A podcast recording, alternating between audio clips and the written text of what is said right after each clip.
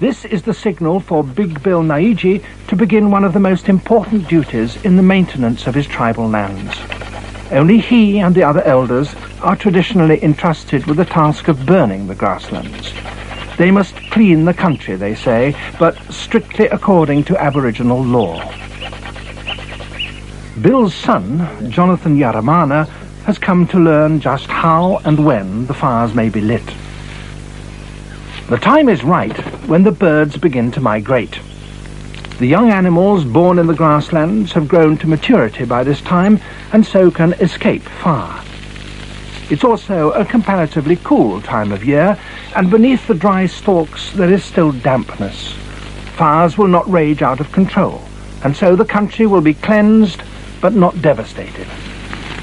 If the laws about burning are broken and fires are started later, in the season of heat and dryness, there will be great loss of life.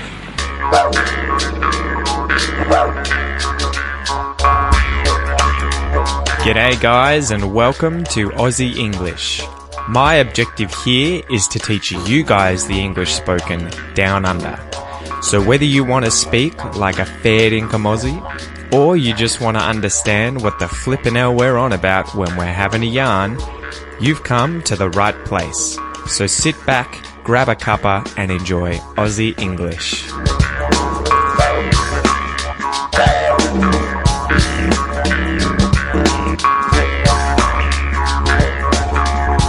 G'day, you mob. How's it going? Welcome to this episode of Aussie English, the number one podcast for anyone and everyone wanting to learn Australian English, but not just for them, for anyone who is trying to get to an advanced level in English and beyond as well. So remember guys, the Aussie English podcast is brought to you by the Aussie English Classroom. This is my online classroom with my courses and all the content that I create to help listeners just like you improve your English. So if you're working on pronunciation, you're trying to improve expression, comprehension and use, you want to expand your vocab, uh, and you want to do so with the bonus content for these episodes and much more, go to theaussieenglishclassroom.com and sign up. And remember, you can try that for just $1 for your first month, okay?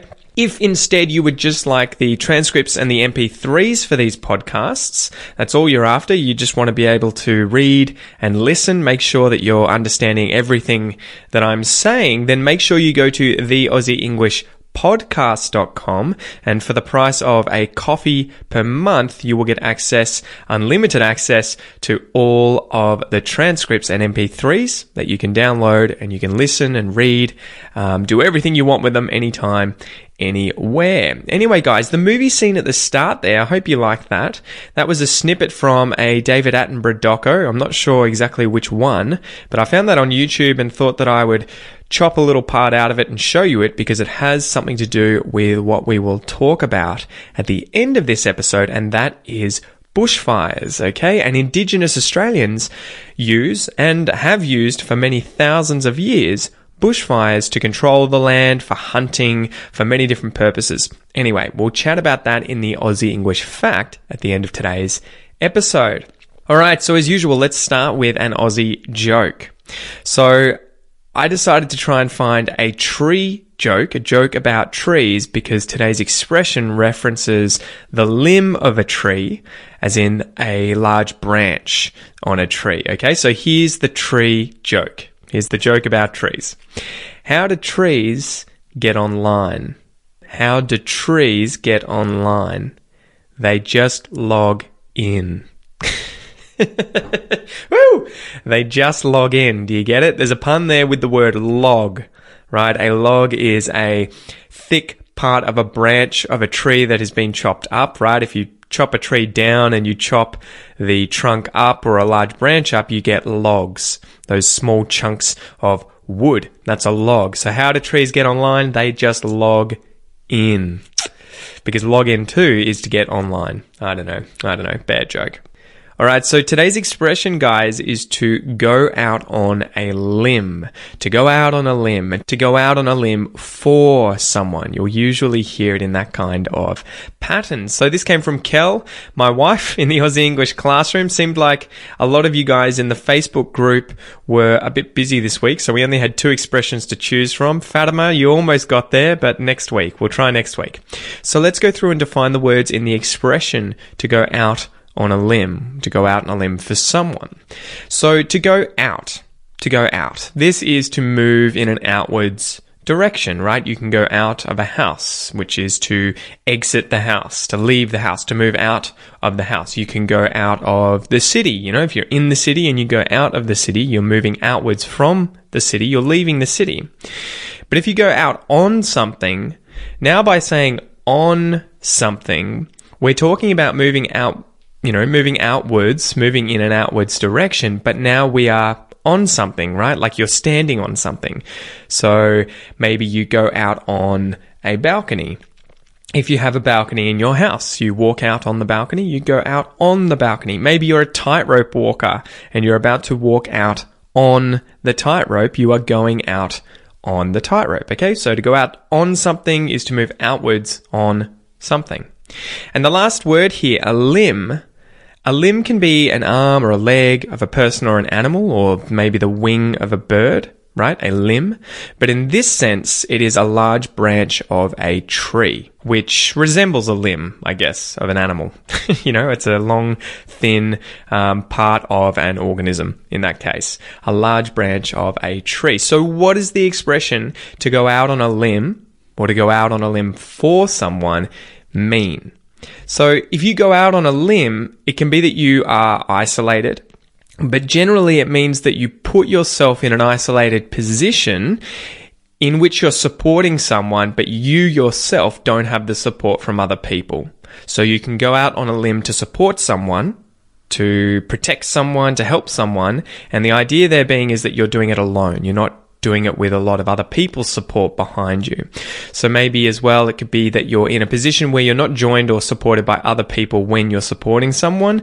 Um, and another definition here was to do something that is strongly believed in, usually in support of other people when it's risky or extreme. And I guess that ties in, it's risky or extreme because other people aren't doing it with you. Okay. And the phrase is referring to climbing a tree and going out on the limb of the tree as if I guess you were chasing an animal or maybe you're leaning out and trying to get an apple or some fruit, but you're taking a risky course of action. You're doing something that's dangerous in order to get something. Um, so you're putting yourself in a sort of uncomfortable position to go out on a limb, to go out on a limb for someone. So the origin of this expression was that it was first used in a figurative usage back in the late 19th century in 1895 when it was used in the Steubenville Daily Herald, a US newspaper. However, here it's not actually referring to climbing trees, but instead it was referring to being um, having someone isolated, having them isolated so that they were vulnerable in a vulnerable position. And the quote was, "We can carry the legislature like hanging out a washing. The heft, the main part of the fight will be in Hamilton country. If we get the 14 votes of Hamilton, we've got him on a limb. All we have to do is shake it or saw it off. Okay, so the idea here being, well, I don't know what the context is for trying to get votes, but if they get enough votes, they will have, I take it, the opposition in a vulnerable position. And he's talking figuratively when he says he'll have them on a limb, and all they have to do is shake the limb or to saw the limb off, right? To get rid of them, I guess. So let's go through three examples of how I would use this expression in day to day life. Okay, so example number one. Imagine you're working in a factory. So you're a factory worker, you are a laborer, you work with big machinery, with tractors, robots, conveyor belts, all of that sort of stuff. One day, you make a catastrophic error and you accidentally leave a tool in a part or a you know, section of the machinery. So maybe it's a spanner or a screwdriver or, you know, bolts, nuts, whatever it is, and they get sucked into the machine and they do irreparable damage to that machine. They destroy that machine. So you notice that, you see that, you freak out, you're really worried, you think you might lose your job because you're stuffed up and you've cost the company a heap of money because they need to replace that equipment. But your boss goes out on a limb and he saves you from losing your job. So maybe he reports to the people above him at the company and he tells them how skilled you are, how important you are, how integral you are, how crucial you are for the company. And maybe he explains it wasn't really your fault or it was a simple accident. So you don't get fired because your boss went out on a limb for you. He puts himself in a vulnerable position in order to support you and maybe without anyone supporting him when he does that, but he saves your job. Example number two. Imagine you're an up and coming footy star. You know, you love footy, you play footy, football, Australian rules football in Australia. You're a kid, you're a young kid who's been playing all his life, training hard, and your dream is to get selected and play on an AFL team. So you go to tryouts and you are showing a whole bunch of scouters, people who are selecting uh, young up and comers to go onto these uh, footy teams, and you have to show your stuff. You have to show them what you're made of, right? So ultimately, it's their decision as to whether or not you get on the team. And if one of the scouts sees you, although you haven't been been performing incredibly well, um, you haven't done as well as you would normally, but he sees you and he thinks this kid's got a bit of talent. I think he's going to go far. He might go out on a limb and support you when he talks to the other scouters and convinces them to put you through into the team to, select you, right? So he goes out on a limb for you in order to get you through, right? He wants to support you and he's doing it alone. He's not doing it with other people's help. He's isolated. He's vulnerable. Example number three. Maybe you are a fisherman on a fishing boat and you're out at sea when there's a huge storm with thunder, with lightning, and it rolls in before you can do anything, before you can get back to port safely. So the swell is really huge. You know, the waves are up and down, you know, three, four, five meters. You're really worried that the boat is going to capsize in this swell, that your crew might get thrown off the boat, get thrown overboard, and likely drown. And obviously, that you will lose the catch, the fishing catch that you've got this trip. So the Coast Guard might come out to try and save your lives. So these are the sailors whose job it is to help sailors or fishermen in distress at sea. So they come out in their vessel into the storm and they find you, they get you guys on board, they hook your boat up to their boat so that they can tow it all the way back to the port and have your vessel get all the way back to safety without, you know, hopefully too much damage, despite the fact though that they're putting their lives in danger, right? There's a lot of peril. The storm could endanger them as well. So despite the dangers, the Coast Guard went out on a limb to rescue you and your crew. They were isolated. They put themselves in a vulnerable position in danger in order to rescue you. They really went out on a limb to save your lives. So I guess too, I might add here because I just realized I haven't touched on this. You can also use to go out on a limb when you're talking about something you don't know much about, right? Or when you put something forth and you're not really sure. So Kel came in before and was talking to me about this suggestion and she had thought about it during IELTS where if you get asked a question you don't know much about, you know, maybe they say to you, What's your thoughts on the political situation in Bosnia? you might say, uh, okay, you've kind of caught me off guard. I'm not prepared, but I might go out on a limb and say that the political situation is not too good, right? So you're, you're going out on a limb. It's like here, it's like saying you're going to take a risk. You are going to put yourself in a vulnerable position, right? I'll go out on a limb and say that this. So hopefully you guys understand the expression to go out on a limb. Generally, it's used when you're putting yourself in an isolated position, but you're supporting someone or you're trying to help someone, right? Without the support of other people. Or it's to do something you strongly believe in without the support of others when it's very risky or extreme. And it can be also when you want to comment on something that you don't know much about, right? As in, you're going to take a risk and give your opinion, you're going to go out on a limb and say blah, blah, blah. So, as usual, let's go through a little listen and repeat exercise, guys, where you can practice your pronunciation. And and remember, if you want to work on your specific accent, if you're not working on an Australian accent, you're working on a British, a New Zealand, a US accent, whatever it is, just copy the words that I'm saying, but don't necessarily copy my accent exactly. But if you are working on an Australian accent, then really try and mimic how I say these things if you want a general Australian accent. Okay, let's go. Two. To go. To go out. To go out on. To go out on nah. To go out on a limb.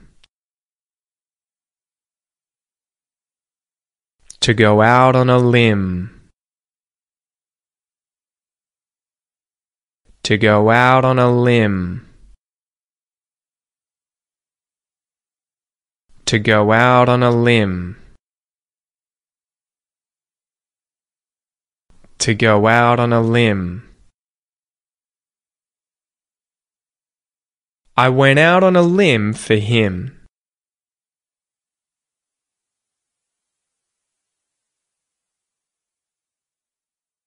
You went out on a limb for him.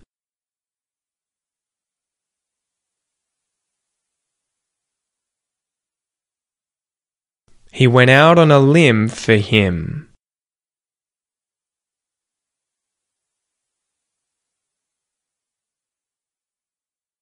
She went out on a limb for him.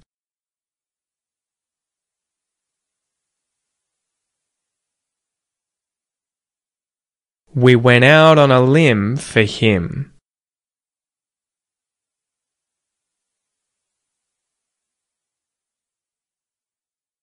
They went out on a limb for him.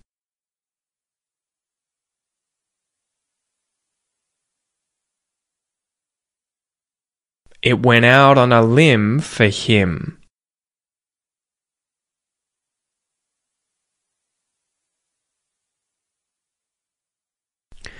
Good job, guys. Good job. Now remember, if you want to get the full breakdown of all of these phrases, all of these sentences step by step. Join the Aussie English classroom and not only will you get the video for the pronunciation, the connected speech, everything that's in this section, not only will you get that, but you'll get all of the other videos for today's expression episode, including the vocab breakdown and the expression breakdown for the other interesting parts um, of vocab and expressions used in this episode. So go to the Aussie English classroom.com sign up and check out those videos for this episode as well as 50 other episodes that are up in there as well.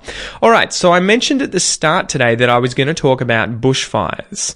So that's today's Aussie English fact. As you may or may not know, bushfires in Australia are relatively prevalent. They happen every single year. They're always on the news during the dry and hot seasons. All right. So let's go through a little bit about bushfires.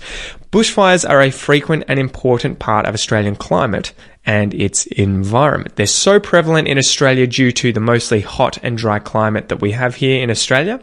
And fires occur on an annual basis every single year, primarily during summer or during the dry season up in the north of Australia.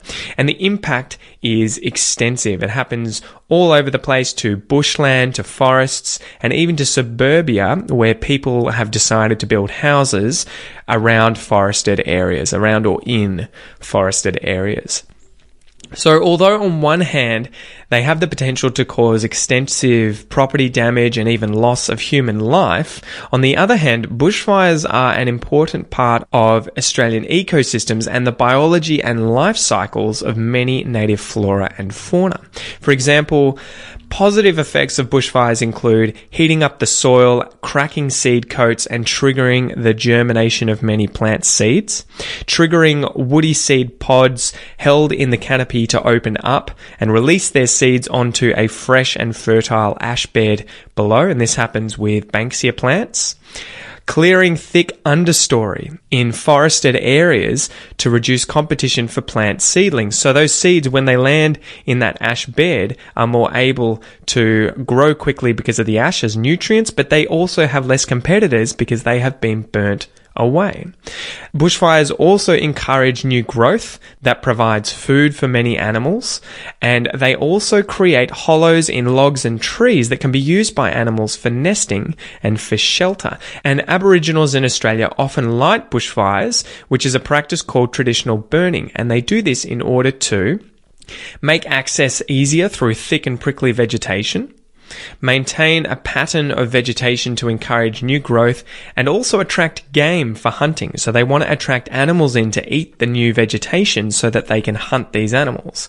And they also do it to encourage the development of useful food plants for cooking, warmth, signaling, and even spiritual reasons. So this practice was done for so long, more than 40,000 years, that many ecosystems in Australia have adapted to this and they rely on regular fires lit by humans in order to thrive. That said, there are many negative effects of fires, which include the damage done to vegetation in communities, such as rainforests, where it can often take hundreds of years for rainforests to recover from a fire. Um, they can kill and injure plants and animals. They can cause erosion and the subsequent sedimentation of creeks and wetlands, which is where the erosion goes into the water and it decimates the local flora and fauna. It makes it hard for them to survive there. It can also open up areas to the impacts of weeds and feral animal invasion. So where trees and plants and everything have been burnt away, weeds can come in and live there. Animals that have been feral and um, introduced into Australia, like rabbits, foxes, they can more easily get in too. And also humans suddenly now have access to these places and they can vandalize these places as well. How are bushfires in Australia managed? If you come to Australia, you may sometimes see practices such as backburning and prescribed burning taking place in places like national parks and other forested areas around the country near uh, suburbs. And this is usually outside the bushfire season. It's usually done then when they set fires to the understory, to grasslands, etc., in order to burn away excess wood, excess grass, etc., to make it safer and easier to control during summer. And also, communities as well as individual households in these areas usually have plans. They'll be encouraged to have bushfire action plans so that if a bushfire should occur, they know exactly what they need to do in order to get out safely to evacuate the area. So let's chat about the worst bushfire in Australian history. This bushfire was called Black Saturday, and it was actually hundreds of bushfires all on this one day. And it was the worst Australian bushfire in terms of lives lost. These fires were a series of bushfires that were ignited um, or were burning across the state of Victoria on Saturday, the 7th of February in 2009. So it was nine years ago, with the final fire going out or being put out more than a month later on the 14th of March.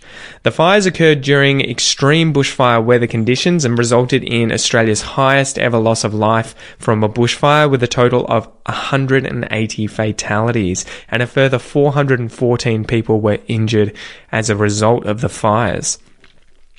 There were as many as 400 individual fires recorded that day, with the total amount of burnt area including more than a million acres, so about half a million hectares of land. What caused these fires? There were various confirmed causes of these fires, including power lines, lightning, machinery, and even arson. So people had actually lit these fires on purpose. And more than 3,500 buildings, including 2,000 homes, were burnt to the ground and completely destroyed. So it was a very tragic event. And if you ask any Australian about Black Saturday, they will know what you're talking about and they will know about the tragic loss of life. Anyway, guys, I hope you've enjoyed this episode today. I hope you've learned a little bit more about English, some expressions, a little bit more about Australian history as well, although recent Australian history. And I hope you guys have an amazing weekend and I'll see you soon. Peace out. G'day, mate thanks for listening to this episode of the Aussie English Podcast. If you wish to support the podcast and help me keep bringing you content, you can do so via my Patreon page. Remember, it's my mission here at Aussie English not only to help you understand Australian English, but to speak it like a native. Have a ripper of a day, and I'll see you in class.